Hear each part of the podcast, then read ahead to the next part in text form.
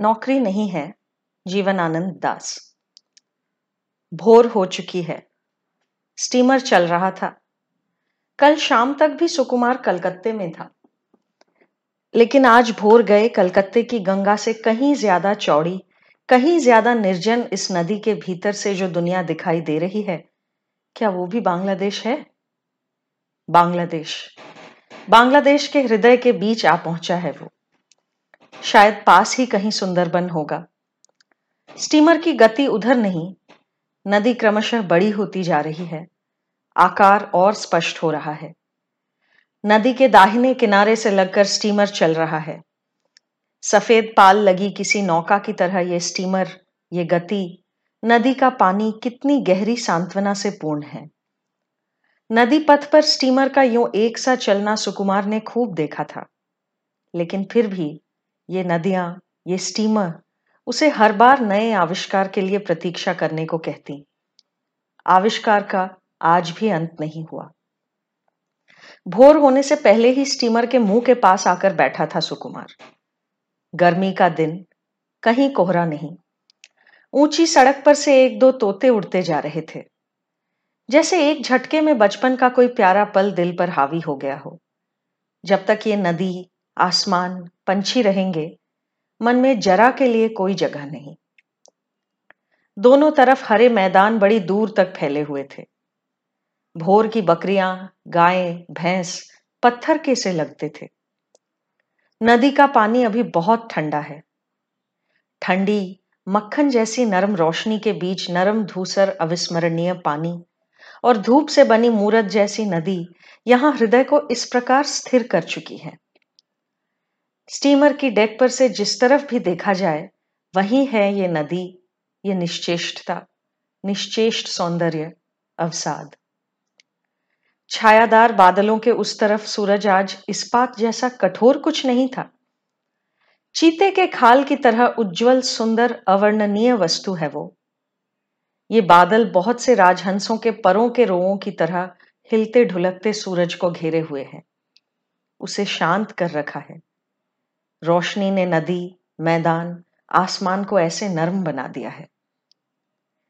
बड़ी देर से डेक के मुँह पर बैठा है सुकुमार। इस स्टीमर पर सवार वो गाँव की तरफ़ कई बार गया है। हर बार भोर के समय इसी तरह एक ही जगह आकर बैठा है। चारों ओर के जंगल, मैदान और इंडिगो नील आसमान का आस्वादन किया है उसने। उज्जवल धूप में नदी के पानी में मछलियाँ उछल उठती थीं। जैसे उड़ रही हो। काश ऐसी मछली बन जाया जा सकता। हरे पंख फैलाए असीम नील के बैकग्राउंड में तोते का जीवन क्या कमाल का है। इन दो चार पल की आकांक्षाओं और हताशा के बीच आज के भोर की विषन्न तृप्ति ने सुकुमार को बाँध लिया है। एक आध घंटे के अंदर ही ये नदी मैदान आसमान सब गायब हो जाएँगे। फिर दो एक टिन के छत, कुछ प्राणी, उनका वो क्या करेगा? उस तरफ़ वो जा ही क्यों रहा है? कलकत्ता में रहने का सामर्थ्य सुकुमार के पास नहीं है। कुछ दिन के लिए एक ट्यूशन उसकी खुराक जुटा रही थी। नदी पथ पर सैर के विलास से वो जीवन कितनी दूर है। दूर से कैंप दिख रहा है। गाँव में दो तीन साल से छोटी माता का प्रकोप चल रहा है।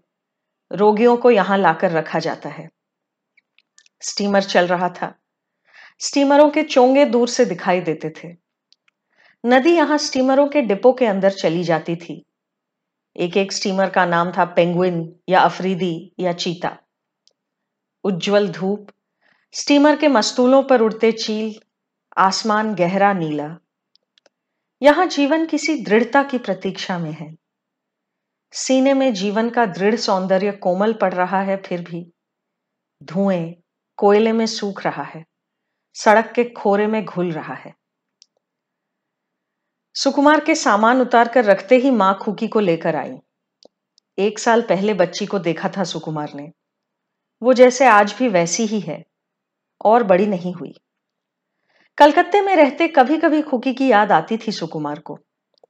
स्टीमर में भी वो सोचता था, न जाने बिटिया कैसी होगी। चेहरा बेटी का सुकुमार के ही जैसा था। बिल्कुल शानदार नहीं। शायद आशाप्रद नहीं। तो फिर क्यों सुकुमार ने इतनी आस लगाई थी?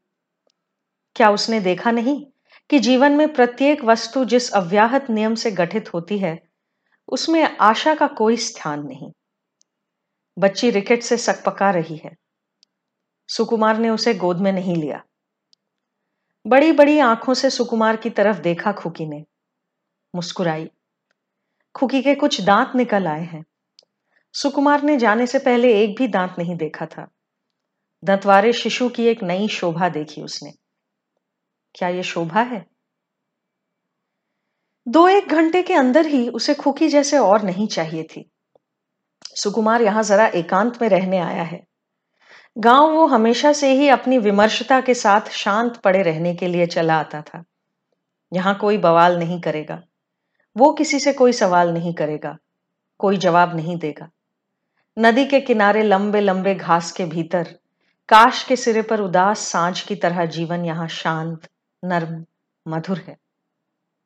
इतना कुछ था क्या? लेकिन दो साल पहले उसने शादी की थी। उसके बाद से जीवन बदल गया। खुकी ने दिन भर बड़ी अस्थिरता की। अपना जीवन बहुत अपराधी है, बहुत विमुख है, बहुत असमर्थ है। पर इसके कारण आज तक सुकुमार ने किसी और पर बोझ नहीं डाला। आसमान की ओर फरार किसी बलून की तरह वो अपना बोझ भी महसूस नहीं कर पाता था। वो कविता लिखता, नदी किनारे जा बैठता अकेले अकेले दिन भर साइकिल पर घूमता फिरता। लेकिन शादी करने के बाद से ही वो बलून जैसे उतर रहा है, उतर रहा है, उतर रहा है, उतर जा रहा है। कविता वो और नहीं लिखता बहुत दिन हुए छोड़ दिया है। कुछ कुछ किताबें पढ़ने की दिली चाह उसमें अब भी है, पर वो बैठे कहाँ? कहाँ बैठकर पढ़े? कितनी देर पढ़ा जाएगा? उस तरह से पढ़ने में कोई आनंद नहीं। घर बार की व्यवस्था बदल गई है। सुकुमार को अब कई देवताओं पर निर्भर करना पड़ रहा है। सुकुमार के पिता, वे भी अगर प्रधान देवता होते। पर इस परिवार में सुकुमार के पिता की जगह आजकल जैसे कहीं नहीं है। वे कमाते तो हैं, पर कमाते हैं केवल। साठ रुपए, सत्तर रुपए, अस्सी रुपए।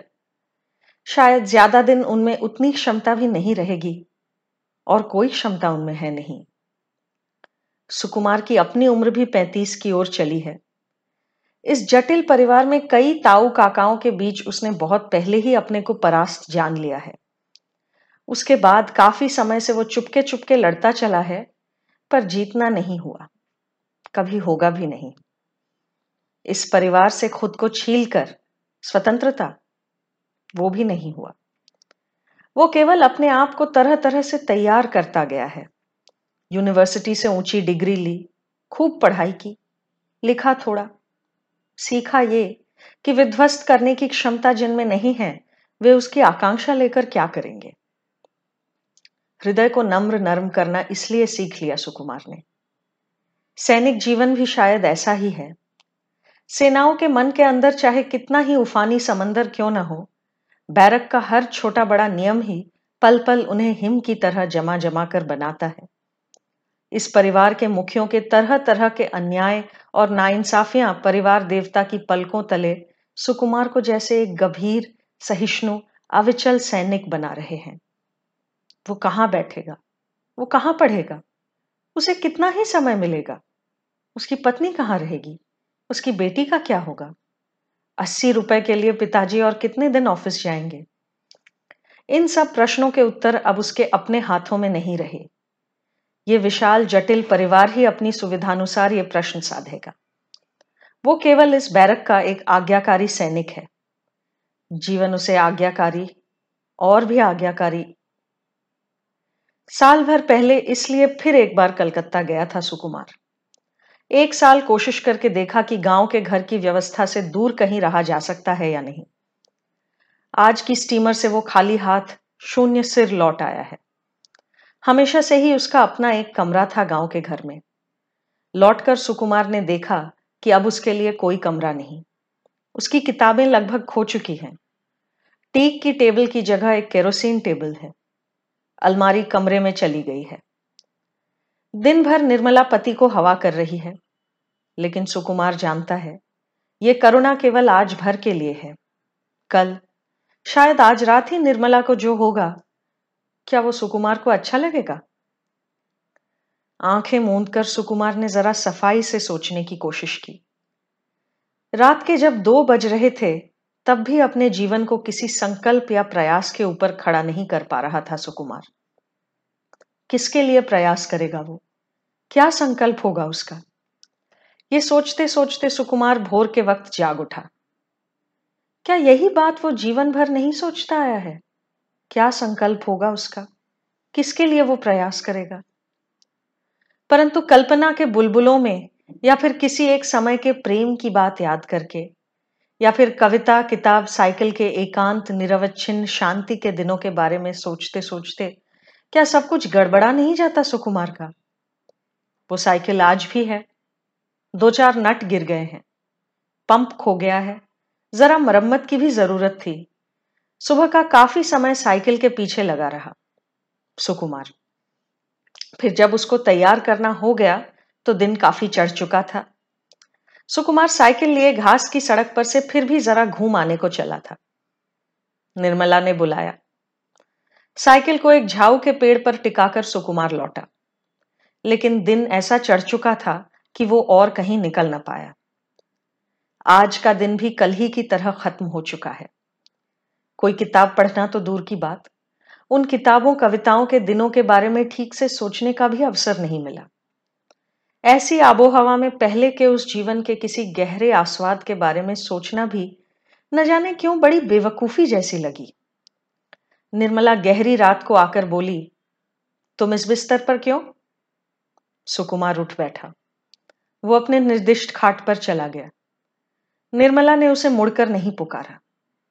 नहीं, निर्मला के मन में नहीं। सुकुमार के ही हृदय में दुनिया के किसी भी रस रंग का भग्नांश भी अब नहीं रहा।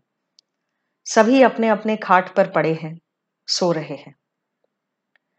अगले दिन दोपहर को निर्मला जब बेवकूफ़ी की बातें कर रही थी एक बेवकूफ़ आदमी के साथ, सुकुमार साइकिल थामे सोच रहा था बिरजा के बारे में। बिरजा से शादी कर सकता था सुकुमार। फिर शायद दो चार महीने बाद बिरजा भी सुकुमार की कोई परवाह न करती। लेकिन फिर भी वो लड़की शानदार बातें कर पाती तरह तरह के चालाक लोगों के साथ। जमरूल के पेड़ की डालियाँ हवा में झटपटा रही हैं। दोपहर की कड़ी धूप में हड्डे के प्राण अधीर हो उठे। झाऊ के पेड़ की शाखाएँ और पत्ते जैसे आसमान की तरफ़ उड़ चले हों। बड़ी देर तक साइकिल पर ही घूमा सुकुमार। सुकुमार जानबूझकर जीवन की बर्बादी। कलकत्ते में रहते उसने सोचा था कि गाँव लौटकर कुछ लिखेगा। जीवन में कई बातें जमा हो गई हैं। जैसे कि इस परिवार को ही लेकर बहुत कुछ लिखना। लिखने को बहुत कुछ है। टिप्पणी, आलोचना, रंग, शायद रक्ताक्त होने में और कुछ बाकी नहीं है। लेकिन कहाँ बैठकर लिखे वो? कितनी ही देर तक बैठकर लिखने दिया जाएगा? निस्तब्ध स्थान या समय कोई उसे नहीं देगा। जीवन के इन पैंतीस सालों में जो इतना कम प्रसव किया, इतना अधिक नष्ट हो गया तो वो सुकुमार की शक्ति के अभाव में नहीं, आकांक्षाओं की तुच्छता के कारण भी नहीं। ये सब उसके पास था। पर जीवन में उसने कई गलतियाँ की हैं। जीवन के निकटतमों की पसंद उसने सही नहीं की। हमेशा से कविताएँ, किताबें और अथक घूमने फिरने की साध, अगाध यायावर धारणा को उसने अपना देवता माना है।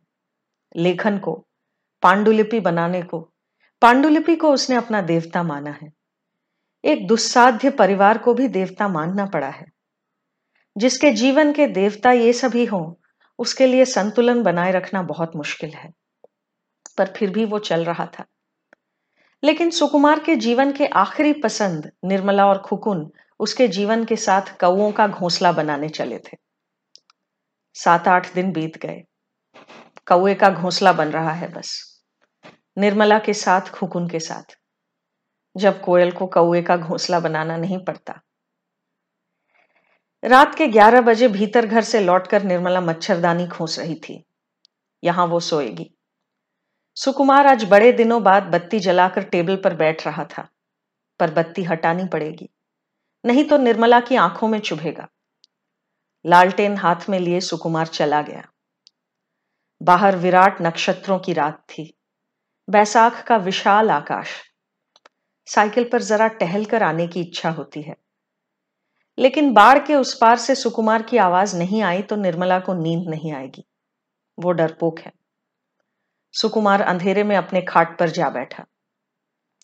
निर्मला ने पति को पुकार कर कहा, क्या कर रहे हो? अभी लेट जाता हूँ निर्मला। सोओगे? नहीं, अभी नहीं। मच्छरदानी बांधी? नहीं मत बांधो। क्यों निर्मला? फिर सो जाओगे। सुकुमार कुछ देर चुप रहकर बोला, पर मैं सारी रात तो नहीं जागता। लेकिन इतनी जल्दी मत सो। निर्मला किसी सुशील मैने की तरह सिर हिलाकर बोली, पहले मैं सो जाऊँ, फिर तुम सो जाना, समझे? किसी सुशील मैने की तरह। फिर एक निश्चिंत मैने की तरह अपने नीड़ में सो गई है वो। खुकुन सो गई है। ये सब मिलाकर तो सुकुमार का भी नीड़ है। खाट पर लेटे नरम नरम अंधकार में खुले खिड़की दरवाजे से आती स्निग्ध हवा में जितना सोचता, उतना लगता कि ये भी बुरा क्या है। अगर पिताजी के अस्सी पर निर्भर न रहकर स्वयं साठ पचास भी ला सकता सुकुमार, क्या वो ये कभी भी कर सकेगा? अगर कर सकता तो जीवन ने उसे जो संयम, नम्रता, परितृप्ति और धैर्य सिखाया है उससे वो जीवन का मधुरस नहीं बना सकता। वो पढ़ सकता, लिख सकता, किताबें लिख सकता। रात बहुत हो चुकी थी। निर्मला ने अपनी खाट से आवाज़ लगाई। ए जी, सुकुमार ने कहा, बोलो, जगे हुए हो? हाँ. सो मत. सोया नहीं हूँ. वास्तव में एक वक्त पर सुकुमार जाग ही रहा था। किसी एक संकल्प के बारे में सोच रहा था, किसी एक प्रयास के बारे में, जिस पर जीवन को खड़ा किया जा सकता है। निर्मला ने कहा, किसकी आवाज़ आ रही है? आवाज़? मंझले चाचा की छत पर बड़ी देर से एक उल्लू बोल रहा था। हवा में नीम की डालियाँ हिल रही हैं। नदी की ओर से पंछियों की आवाज़ आ रही है। और भी दूर से आती जंगली मुर्गे की आवाज़। क्या ये रात को निविड़ बना रहे हैं? निविड़ स्वप्नमय। जब बिरजा के प्रेम की बात सोची जा सके, या उससे भी पहले के किसी प्रणय की धुंधली बात, या जीवन में जब कोई प्रेम नहीं था, गहरी चांदनी रात को जब जंगली मुर्गे की आवाज़ से बिस्तर से उठकर मैदानों में घूमना अच्छा लगता था, अकेले। लेकिन निर्मला को पल्ली ग्राम का कुछ समझ नहीं आता। ये चांदनी रात पेड़ पौधे पंछी ये लहरें उसे डर से जगाए रखती हैं। निर्मला ने सुकुमार को पुकार कर कहा, सो मत। सुकुमार खाट पर उठ बैठा। खिड़की में से दूर के चांदनी बिछे मैदान और जंगलों की तरफ़ बड़ी देर तक देखता रहा। निर्मला बोली, तुम सो गए क्या? सुकुमार ने कहा, पास आऊँ निर्मला?